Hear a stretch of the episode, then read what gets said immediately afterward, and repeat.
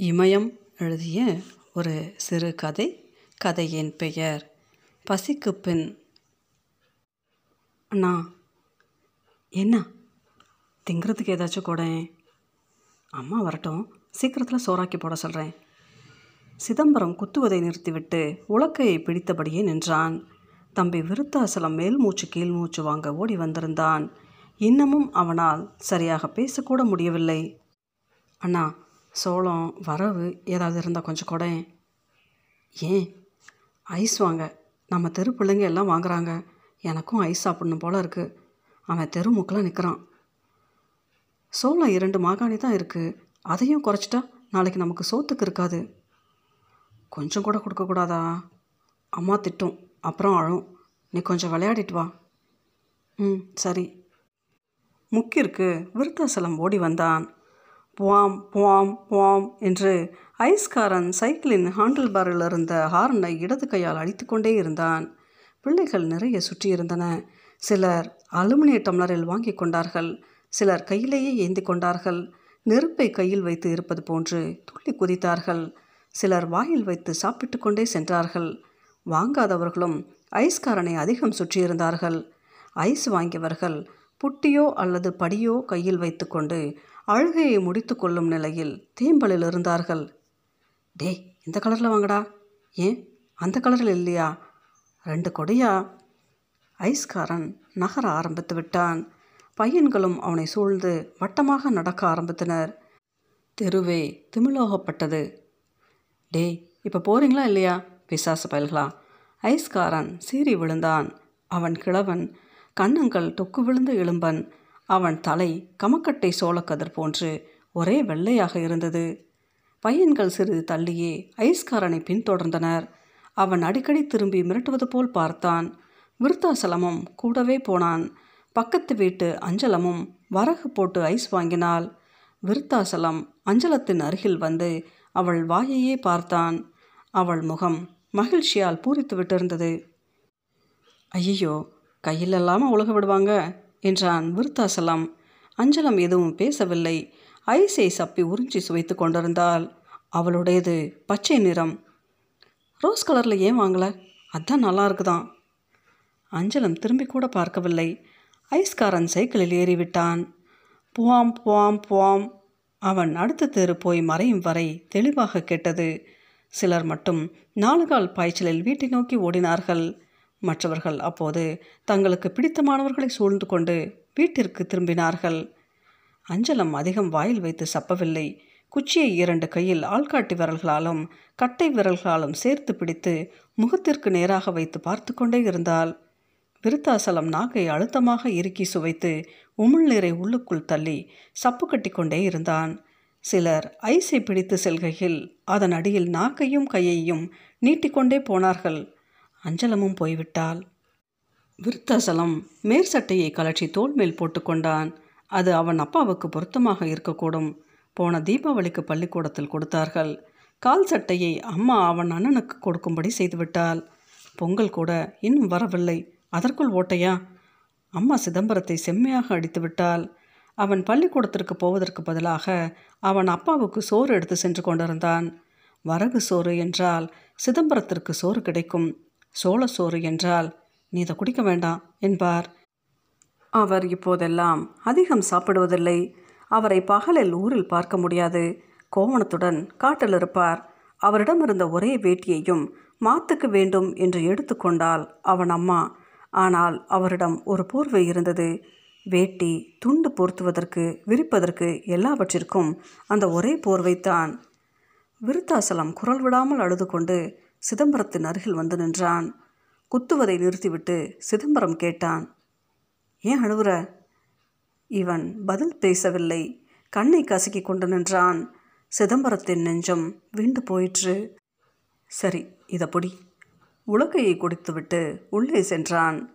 தீட்டாமல் படியில் சிறிது இருந்த வரகு கப்பி அரிசியில் ஒரு பிடி தன் வாயில் அள்ளி போட்டுக்கொண்டு விருத்தாசலத்திற்கும் ஒரு பிடி எடுத்துக்கொண்டு வந்து அவன் வாயில் கொட்டினான். பாதியை அருகில் இருக்கும் முரத்தில் வைக்கும்படி விருத்தாசலம் கட்டளையிட்டான். தம்பி இந்த களவோட்டை கொஞ்சம் பிடிக்கிறியா? சரி. சிதம்பரம் குத்த ஆரம்பித்தான். இப்போது வேகம் சற்று கூடியிருந்தது. சிறிது நேரத்தில் சலுக் என்று சோளம் மண்ணில் சிதறிவிட்டது. சிதம்பரத்திற்கு அடி வயிற்றில் திடீரென்று ஏற்பட்ட சூடு உடல் முழுக்க வியாபித்தது. கண்ணீர் முட்டிக்கொண்டு நின்றது.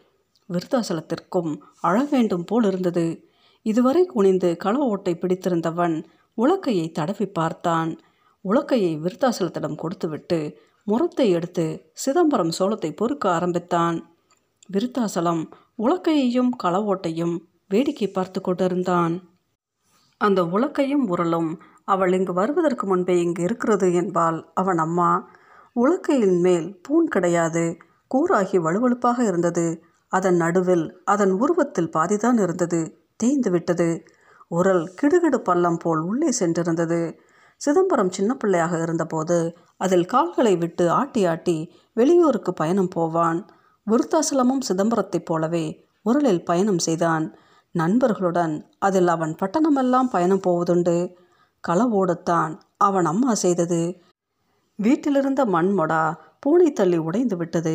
அதன் தலைப்பகுதி மட்டும் கெட்டியாக இருந்ததால் அது உருளுக்கு வந்துவிட்டது குத்தும்போது பார்க்க வேண்டும்.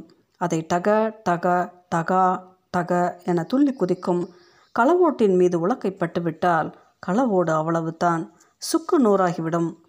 பாதி பொறுக்கியும் பாதி பொறுக்காமலும் சிதம்பரம் உலக்கையை வாங்கி குத்த ஆரம்பித்தான். முன்பு இருந்த வேகமும் சந்தோஷமும் அவனிடம் இல்லை களவோட்டை ஆடாமல் பிடித்திருந்த விருத்தாசலம் கேட்டான். அண்ணா தவுடு கிண்டித்தாரியா? பிடிவாதம் பிடிச்ச பயல். விடா கண்டன் பார்க்கலாம்.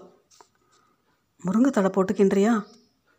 அதுக்கு எங்கே போகிறது நான் செவஞான அம்மாக்கிட்ட கேட்குறேன் சரி வெல்லம் போட்டு கிண்டேன். வெல்லமும் முருங்கைத்தலையும் போட்டு கிண்டுனா நல்லா இருக்குமா? சிவஞானம் சொன்னான் அடக்கடவுளே வெள்ளத்திற்கு நாம் எங்கே போகிறது அண்ணா நீ தவிட்ட புடச்சிக்கிட்டு நான் போய் தலை கொண்டு வரேன். பின்ன ஏமாற்ற மாட்டியே அம்மா அடிக்கும்னு. இல்லை அம்மா சத்தியமா? அம்மா சத்தியமா?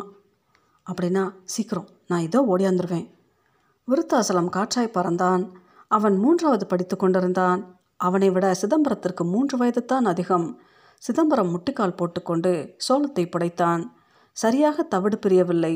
எல்லாவற்றையும் தரையில் கொட்டி தவிட்டை மட்டும் மிளட்டினான் சரிபடவில்லை. மீண்டும் புடைத்தான். மீண்டும் மிளண்டினான் களைப்பாகிவிட்டது.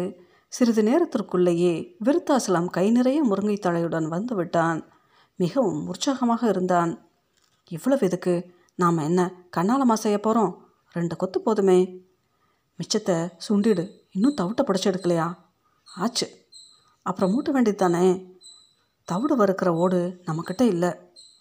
விருத்தாசலம் முகம் தொங்கி விட்டது கீரையையும் அதன் அருகில் இன்னும் சரியாக புடைக்கப்படாத தவிட்டையும் பார்த்தான். அவனுக்கு அழுகை பீறிட்டு வந்தது. அழுகையை அடக்கி கொண்டு சொன்னான். எனக்கு தெரியும். இது போல் நீ ஏதாச்சும் செய்வான்னு. சிதம்பரத்திற்கு பசி ஒரு புறம் விருத்தாசலம் ஒரு புறம் சங்கடமாக இருந்தது. வேதனையில் முகம் சோர்ந்து சாம்பியது. அவனும் எவ்வளவோ தௌதாயப்பட்டு பார்த்தான் விருத்தாசலத்திற்காக. சரி நீ போ. சிவஞான அம்மா கிட்ட கேளு. ஓட்டை உடைச்சிட்டாம திருப்பி தரோம்னு சொல்லு. சரி. விருத்தாசலம் ஆர்வத்துடன் ஓடினான். சிதம்பரத்திற்கு என்னவோ போலிருந்தது வெகு சீக்கிரத்திலேயே ஓட்டுடன் விருத்தாசலம் திரும்பி வந்தான். அவன் முகம் சிரித்தது. பரபரத்தான். அவன் நெஞ்சு ஒரேடியாய் பற்றி எறிந்தது அதன் அனல் அவன் கண்களிலும் வீசியது. உப்பு தண்ணீரில் தவிட்டை லேசாக கிளறினார்கள். முருங்கைத்தடையும் கொஞ்சம் போல சேர்த்திருந்தனர். இன்னும் கொஞ்சம் சேர்க்கலாம் போல இருக்கே. என்ன நீ ஒரேடியாக ஆசைப்படுற? போட்டிருக்க தலையே அதிகம். சரி சரி அடுப்பு மூட்டு. சிதம்பரம் சுள்ளிகளை கொண்டு வந்து அடுப்பை எரிய வைப்பதற்குள் விருத்தாசலம் அடிக்கடி தவிட்டை தொட்டு தொட்டு பார்த்து கொண்டே இருந்தான். ஓட்டை அடுப்பில் வைத்து தவிட்டை கொட்டி ஆப்பையின் அடியால் கிளறிக்கொண்டே இருந்தான் சிதம்பரம். இருள் தரையில் இறங்க ஆரம்பித்திருந்தது. ஊர் முழுக்க புகையின் வாசனை. விருத்தாசலம் ஒரேடியாய் நைந்து நனைந்து போயிருப்பதைக் கண்டு சிதம்பரத்திற்கு வருத்தமாய் இருந்தது. அவனுக்கும் பசி. தீஞ்சிட போது. சிதம்பரம் பதில் பேசாமல் இடது கையில் சிம்னி விளக்கை பிடித்துக்கொண்டு வலது கையால் கிளறிக்கொண்டே இருந்தான். அவன் உடல் முழுக்க வியர்வை ஒழுகி கொண்டிருந்தது. வீடு இருட்டிற்குள் அமிழ்ந்திருந்தது விருத்தாசலத்தின் பார்வை ஒரு முறை முருவளிக்கும் மறுசமயம் இருள் படியும். சிதம்பரம் உணர்ச்சிகளை அடக்கிக் கொள்ள முயன்றான். ஆனால் அவனுக்கு அது எளிதா இல்லை தம்பி வெந்துட்டுதா பாரு? துடியாய் பாய்ந்தான் விருத்தாசலம். ஓட்டிலிருந்தே எடுக்க முயன்றான். இரு தட்டை எடு. கொஞ்சம் போடுறேன். ருசிப்பார். அலுமினை தட்டை எடுத்து வைத்தான் விருத்தாசலம். அருகில் கிடந்த விருத்தாசலத்தின் மேற்சட்டையால் தட்டை துடைத்துவிட்டு விளக்கை மீண்டும் வாங்கி கொண்டு ஆப்பையின் அடிக்கட்டையால் சிறிதளவு தவிட்டை தட்டில் போட்டான். ஒரு கோழிக்குண்டு அளவு தான் விழுந்தது. மறு வினாடியே லபக்கென்று வாயில் தூக்கி போட்டுக்கொண்டான் விருத்தாசலம். சூடு நாக்கை மோசமாக சுட்டுவிட்டது. ஆ ஓ ஆ என்று அரற்றியபடியே விழுங்கினான். கண்ணில் நீர் பிதுங்கி நின்றது. என்று நாக்கை சப்பு கட்டி கொண்டான். வயிற்றில் அது சுரீர் என்றது. ஏன் பறக்கிற? சரி வெந்துட்டுதா? இறக்கலாமா? போதும் இறக்கு. வெந்தது போதுங்கிறேன். சிதம்பரத்திற்கு பட்டது இன்னும் தவிடு வேக வேண்டும் என்று. அது இப்போது தான் பொல பொலவென்று சின்ன சின்ன கட்டிகளாக மாறிக்கொண்டிருந்தது. ஒரு சின்ன கட்டியை வாயில் போட்டு ருசி பார்த்தான் சிதம்பரம். இறக்குங்கிறேனே. இன்னும் கொஞ்சம் அடுப்பில் இருக்கட்டுமே. வேகாமத்துன்னா தின்னா பவர் வலிக்கும். அப்படின்னா என் தட்டில் கொஞ்சம் போடு. அப்படி என்ன அவசரம்? தலை போகிற மாதிரி? என்று சொல்லிக்கொண்டே விருத்தாசலத்தின் தட்டில் எடுத்து போட்டுக்கொண்டே இருந்தான்.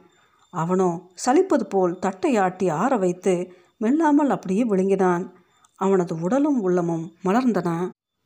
சூடு இன்னும் ஆறவில்லை ஆவி பறந்து கொண்டே இருந்தது. ஆளுக்கு ஒரு தட்டில் போட்டு போட்டி போட்டுக்கொண்டு விழுங்கினார்கள். கண்ணீர் மல்க. இடையே விருத்தாசலம் சொன்னான் உப்பு கொஞ்சம் அதிகம்தான்.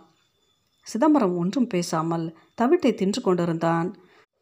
விருத்தாசலத்திடமிருந்து இப்போது மோச் மோச் என்ற சத்தம் வர ஆரம்பித்திருந்தது. மென்று தின்ன தொடங்கியிருந்தான். நிமிடம் இப்போது தன் முறைப்படி இயங்கிற்று. அவனை சொல்வதற்கு ஒன்றுமில்லை. வெள்ளம் போட்டிருந்தா இன்னும் நல்லா இருக்கும். சிதம்பரம் பதில் சொல்லவில்லை.